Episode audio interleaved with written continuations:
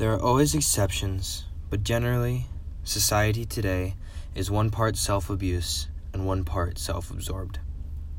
That poem is titled One Part, and it's a short thought on today's society. You listeners hear me say this a lot. I hate the way society places its values.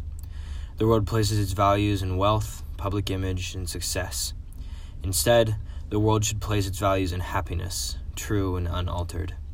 Should place its values in safety for everyone, place its values in love, happy, safetyness, and personal image.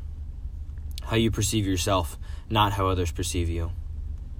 My name is Bjorn, and this is The Rosebush. Welcome back in, listener. After this episode ends, take a moment to think about this blossom. Just a minute or two of silence, perfectly to yourself. Find yourself in this world of conformity. Find the real you. And may tomorrow be a rose in your bouquet.